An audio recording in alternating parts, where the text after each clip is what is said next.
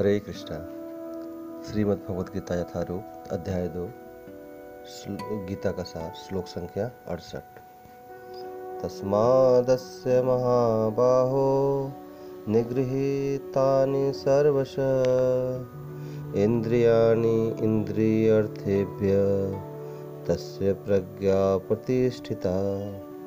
अतः हे महाबाहो, जिस पुरुष की इंद्रियाँ अपने अपने विषयों से इस प्रकार से विरत होकर उसके वश में है। उसी की बुद्धि निसंदेह स्थिर है। प्रज्ञा प्रतिष्ठिता, इस श्लोक में विशेष शब्द उपयोग किया गया है, यानी बुद्धि का स्थिर होना। हर व्यक्ति संसार में शांति ढूंढ रहा है, लेकिन इंद्रियों को नियंत्रित किए बगैर शांति नहीं प्राप्त की जा सकती है। तो हम शांति पाना चाहते हैं, लेकिन इंद्रियों को नियंत्रित नहीं करना चाहते, उसे बेलगाम छोड़ देना चाहते हैं। तो फिर ये कैसे संभव है कि हमें शांति प्राप्त हो सकेगी? इसीलिए शांति का मार्ग इंद्रियों के नियंत्रण के मार्ग से ही है। प्रज्ञा प्रतिष्ठिता बुद्धि का स्थिर होना। क्योंकि इंद्रियों का स्वभाव है कि अपने विषयों के प्रति स्वाभाविक आकर्षण होना। एक चुंबक का स्वभाव है कि वो लोहे के प्रति आकर्षित होता है। लोहे का स्वभाव है कि वो चुंबक के प्रति आकर्षित होना। उसी प्रकार से इंद्रियों का स्वभाव है कि वो विषयों के प्रति आकर्षित होना। तो जब बुद्धि स्थिर हो, तब ये हमारे जीवन में वास्तविक शांति का आगमन कर सकती है। तो बुद्धि की स्थिरता किसी भी भौतिक साधन से या उपाय से नहीं प्राप्त की जा सकती है। उस बुद्धि को जब भगवान की सेवा में लगा दिया जाए, बारहवें अध्याय में गीता में भगवान कृष्ण कहेंगे कि अपने मन और अपनी बुद्धि को मुझमें निवेश कर दो। तो जब ये बुद्धि भगवान में निवेश हो जाए तो ये बुद्धि स्थिर हो जाती है और ऐसी बुद्धि शुद्ध हो जाती है और शुद्ध अवस्था में स्थिर बुद्धि अब मन का नियंत्रित कर पाती है और नियंत्रित मन इंद्रियों का नियंत्रण कर पाता है।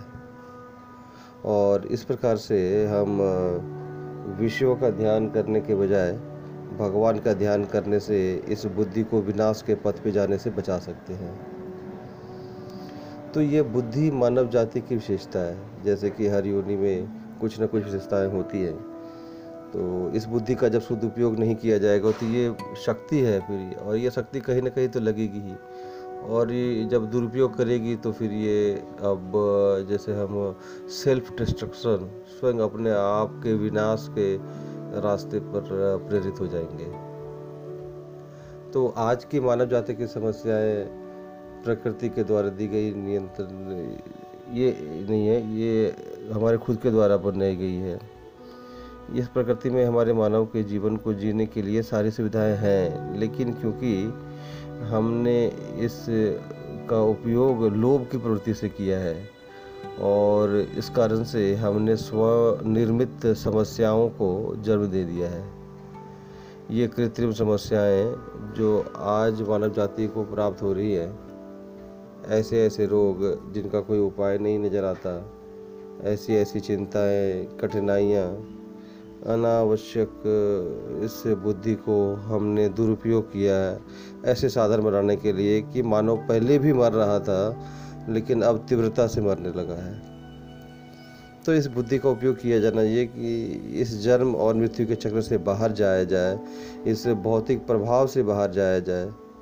तो इसीलिए वास्तविक शांति तो इंद्रियों के नियंत्रण में ही है।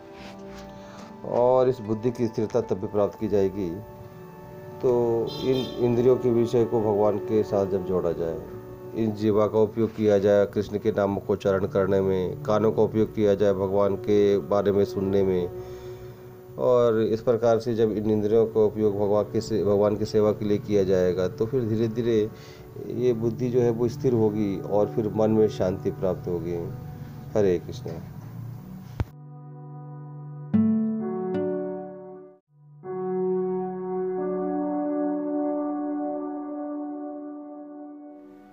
हरे कृष्णा।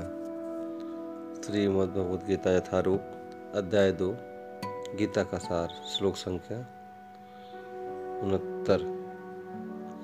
या निशा सर्वभूतानां, तस्यां जागर्ति संयमी, यस्यां जागर्ति भूतानि सा निशा पश्यतो मुने।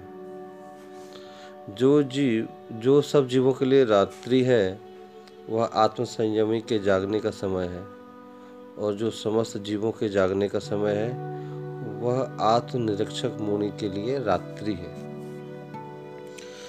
तो पिछले श्लोक में हमने देखा कि जिनकी इंद्रियाँ जो है, वो वश में है, जिन्होंने अपनी इंद्रियों को वश में कर लिया, और जो साधारण मनुष्य हैं तो उनमें क्या अंतर है? तो आगे इस श्लोक में इसके बारे में बताते हैं। या निशा सर्वभूता नाम। अर्थात कि जिनकी इंद्रियाँ और मन वश में नहीं है, जो भोगों में आ सकते हैं, इंद्रिय विषय में आ सकते हैं, वे सब परमात्मा की तरफ़ से सोए हुए हैं। तो परमात्मा क्या है? भगवान कौन है? तत्व ज्ञान क्या है? हम दुख क्यों पा रहे हैं? संताप, जलन, ये क्यों हो रही है? हम जो कुछ भी कर रहे हैं, उसका आखिर परिणाम क्या होगा?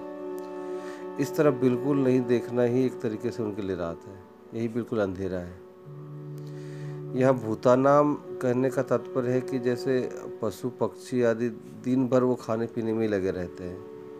ऐसे ही जो मनुष्य है, वो दिन रात खाने पीने में, सुख आराम में, भोग और संग्रह करने में, धन कमाने में इसमें ही लगे हुए हैं। उन मनुष्यों की गणना भी पशु पक्षी आदि में ही की जाती है। कारण है कि परमात्मा तत्व कृष्ण भावनामृत से विमुख होकर के जो पशु पक्षी है और फिर ऐसे मनुष्य हैं, उसमें कोई अंतर है नहीं। दोनों ही किस भावनामृत की तरफ़ से सोए हुए हैं। यहाँ अगर कोई अंतर है तो वह इतना है कि पशु और पक्षी में जो है विवेक शक्ति इतनी जागृत नहीं है। इसलिए वो खाने पीने आदि में लगे रहते हैं। और मनुष्य में भगवान की कृपा से वह जो विवेक शक्ति है, वो जागृत है, जिससे वह अपना कल्याण कर सकता है। प्राणी मात्र की सेवा कर सकता है। परमात्मा की प्राप्ति के लिए प्रयास कर सकता है। परंतु उस विवेक शक्ति का दुरुपयोग करके मनुष्य पदार्थों का संग्रह करने में ही एवं उसका भोग करने में ही लग जाता है। जिससे कि संसार के लिए पशुओं से भी अधिक दुखदायी हो जाता है, उनका ये संसार जो है। कारण यह कि पशु, पक्षी तो बेचारे जितना भी पेट भर जाए उतना ही खाते हैं, संग्रह नहीं करते। परंतु मनुष्य को कहीं भी जो भी पदार्थ अगर मिल जाता है तो वो उसके काम में आए या ना आए, उसका संग्रह ही करने की सोचता है। और दूसरों के काम में बाधा डालने का हमेशा प्रयत्न कर देता है। आगे कहते हैं इसमें, तस्याम जागृति संयमी। अर्थात जो मनुष्यों की जो रात है, अर्थात कृष्ण की तरफ़ से जो, परमात्मा की तरफ़ से, अपने कल्याण की तरफ़ से जो विमुखता है, वही संयमी मनुष्य जो है, उसमें उसमें जागता है। जिसने इंद्रियों को अपने मन में और अपने मन को वश में कर लिया है, जो भोग और संग्रह में आसक्त नहीं है, जिसका ध्येय सिर्फ़ और सिर्फ़ श्री कृष्ण की भक्ति है, वही मनुष्य जो है वो संयमी है। कृष्ण भावनामृत को अपने स्वरूप को, संसार को यथार्थ रूप से जानना, उसका रात में जागने के समान है। आगे है यश्याम जागृति भूतानी।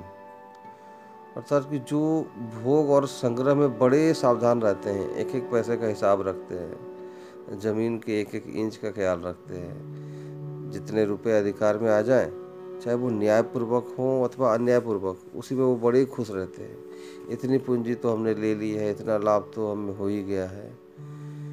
तो इस तरह से वो संसार के संसारिक जो क्षण भंगुर जो भोग है, इनको बटोरने में और आदर, सत्कार, मान बढ़ाई इन्हीं सबको प्राप्त करने में ही लगे रहते हैं और उसमें बड़े सावधान रहते हैं, यही उन लोगों का जागना है।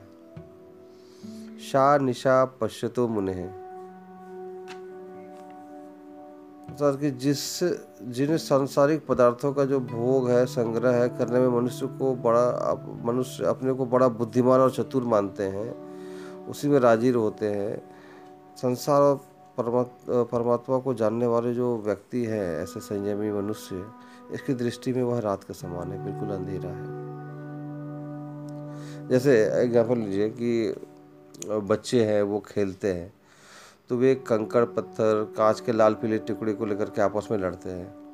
अगर वो मिल जाता है तो खुश हो जाते हैं मैंने बहुत बड़ा लाभ प्राप्त कर लिया है, और अगर वो नहीं मिलता है तो काफ़ी दुखी हो जाते हैं कि अरे, मेरा तो बहुत नुकसान हो गया। परंतु जिसके मन में इस कंकड़, पत्थर आदि का कोई महत्व ही नहीं है, ऐसा समझदार व्यक्ति जो अगर कोई होगा तो वो समझता है कि इन कंकड़, पत्थर के मिलने से क्या लाभ है या क्या हानि है। तो इन बच्चों को अगर कंकड़, पत्थर मिल भी जाएँगे तो ये कब तक उनके साथ रहेंगे? इसी तरह भोग और संग्रह में लगे हुए मनुष्य भोगों के लिए लड़ाई, झगड़ा, झूठ, कपट, बेईमानी आदि करते रहते हैं और उनको प्राप्त करके वो खुश हो जाते हैं। कि हमने तो बहुत लाभ प्राप्त कर लिया। परंतु संसार और कृष्ण को जानने वाला जो व्यक्ति है, वो देखता है कि अगर ये भोग मिल भी जाए, आदर सत्कार हो भी जाए, सुख आराम हो भी गया, खूब खा पी लिया, खूब श्रृंगार कर लिया तो क्या हो गया? इससे मनुष्य को आखिर मिला क्या? इनमें से क्या साथ में जाएगा? ये कब तक इन भोगों को साथ में रख पाएँगे हम? इन भोगों से होने वाले वृत्ति को कितने दिन तक अपने पास संभाल के रख पाएँगे? कितने दिन ठहरेगी ये? इस तरह जो उनकी दृष्टि में जो प्राणियों का जो जागना है, वो रात के समान है। तो वो जो मननशील, जो संयमी मनुष्य जो श्री भगवान को, अपने स्वरूप को और संसार के परिणाम को तो जानता ही है, वो पदार्थों को भी अच्छी तरीके से जानता है कि कौन सा पदार्थ किसके हित में लग सकता है? इससे दूसरों को कितना लाभ होगा? वह पदार्थों का अपनी अपनी जगह ठीक से उपयोग करता है उसका। उनको दूसरों की सेवा में लगाता है। जैसे नेत्र में अगर आपके दोष हो जाए, अगर कोई प्रॉब्लम हो जाए तो हम जब आकाश की तरफ़ देखते हैं तो उसमें जाले जैसे दिखते हैं। और आँखों को अगर हमें, मैं मीच लूँ फिर से, अगर आँखों को मीच लें तो फिर से वो मोर पंख की तरह जाले दिखने लगते हैं, कुछ उड़ते उड़ते से दिखाई पड़ते हैं। लेकिन उसको दिखने पे भी वैसा दिखता है जब हमें, तब भी हमारी बुद्धि में ये अटल निश्चय रहता है कि आकाश में जाला नहीं है। प्रॉब्लम मेरे आँख में थोड़ी सी है। आकाश तो बिल्कुल क्लियर है। ऐसे ही इंद्रियों और जो अंतकरण के द्वारा जो संसार दिखने पर भी जो मननशील व्यक्ति होता है, जो संयमी पुरुष होता है जो कृष्ण भावनामृत में अटल रहता है, उसे निश्चित, ये निश्चित रहता है कि वास्तव में संसार ऐसा नहीं है। ये केवल एक प्रीति मात्र है ये। तो सांसारिक मनुष्य है, वो रात, दिन, भोग और संग्रह में ही लगे रहते हैं। उनको ही महत्ता देते हैं। संसारिक कार्यों में बड़े सावधान और निपुण रहते हैं वो। तरह तरह के कला कौशल सीखते हैं तरह तरह के आविष्कार करते हैं। लौकिक वस्तुओं की प्राप्ति में ही, भौतिक वस्तुओं की प्राप्ति में ही अपनी उन्नति मानते हैं। सांसारिक वस्तुओं की बड़ी महिमा गाते हैं। सदा जीवित रह करके सुख भोग, भोगने के लिए बड़ी बड़ी तपस्याएँ करते हैं। देवी देवताओं की उपासना करते हैं, उनके लिए मंत्र जप करते हैं। ऐसे न जाने क्या क्या करते हैं। लेकिन जीवन मुक्त जो तत्व का जो तत्व की महापुरुष है, जो सच्ची भक्ति में आ चुका है, जो कृष्ण भावनामृत में जागृत है तो उसके दृष्टि में वो बिल्कुल रात है, अंधकार है। उसका कोई महत्व नहीं है उसके लिए। कारण यह कि उनको जो, उनकी दृष्टि में जो ब्रह्म लोक तक जो संपूर्ण संसार है, वो विद्यमान है ही नहीं। नासतो विद्यते भावा। इसी अध्याय के सोलहवें श्लोक में भगवान ने कहा था। अब्रह्म भुवन लोका पुनरावर्ती अनुवर्जना आगे भगवान आठवें अध्याय में बताएँगे कि संसारी लोग जो है, वो संसार में ही रचे पचे रहते हैं और ऐसा मानते हैं कि जो कुछ है वो यही है। नान्य दस्तिवादी न। दूसरे, इसी अध्याय के हमने बयालीसवें श्लोक में देखा था। फिर आगे भगवान और बताएँगे, सोलहवें अध्याय में भी बता रहे हैं भगवान, काम अपो परमा एताविति निश्चिता। अर्थात कि परमार्थिक विषय में उसकी बुद्धि जाती नहीं है। परंतु परमार्थिक साधक जो है, भक्त जो है, परमार्थिक विषय के साथ साथ संसार को भी जानते हैं। इसलिए उनके लिए पश्चित जो है यहाँ पे शब्द आता है। संसारिक लोग को केवल रात संसारिक लोग जो हैं, वो तो केवल रात को ही देखते हैं। दिन को देखते नहीं। पर योगी जो है, सच्चा योगी, जो सच्चा भक्त है, वो दिन को भी देखता है और रात को भी। इन दोनों में फ़र्क है। अब ध्यान से समझिएगा, जैसे एक एग्जांपल लेते हैं कि एक बालक है, जैसे उसने केवल बालकपना ही देखा है, जवानी देखी नहीं उसने। पर एक वृद्ध पुरुष जो है, वृद्ध व्यक्ति है, उसने वृद्धावस्था के साथ साथ में बालकपना भी देखा है और जवानी भी देखा है। ठीक उसी प्रकार से जो रुपया रखने वाला व्यक्ति रुपयों को, के त्याग को नहीं जानता है, जो हमेशा उसे संभाल के रखना जानता चाहता है। पर जो रुपयों का त्याग करने वाला है, वो रुपयों के संग्रह को भी जानता है और त्याग के भी, महत्व को जानता है। तो यह सिद्धांत है कि संसार में जो लगा हुआ मनुष्य है, वो संसार को नहीं जान सकता है। संसार से विरक्त होकर के, संसार से अलग होकर के ही वो संसार को जान सकता है। क्योंकि वास्तव में वह संसार से अलग है, इसी तरह परमात्मा के साथ एक होकर के भी मनुष्य परमात्मा को जान सकता है, क्योंकि वास्तव में वह परमात्मा के साथ है, एक है। अर्थात जो है में स्थित है, जो है में स्थित है, वह है और नहीं है, दोनों को जानता है। और जो नहीं में स्थित है, वह नहीं को भी यथार्थ रूप से नहीं जानता है। फिर वो है को कैसे जानेगा? नहीं जान सकता। उसमें जानने के लिए सामर्थ्य है ही नहीं। है को जानने वाले का तो नहीं को मानने वाले के साथ विरोध होता है, पर नहीं को मानने वाले का है के जानने वाले के साथ में विरोध होता है। तो इस श्लोक के माध्यम से हमने यही सीखा। हरे कृष्णा।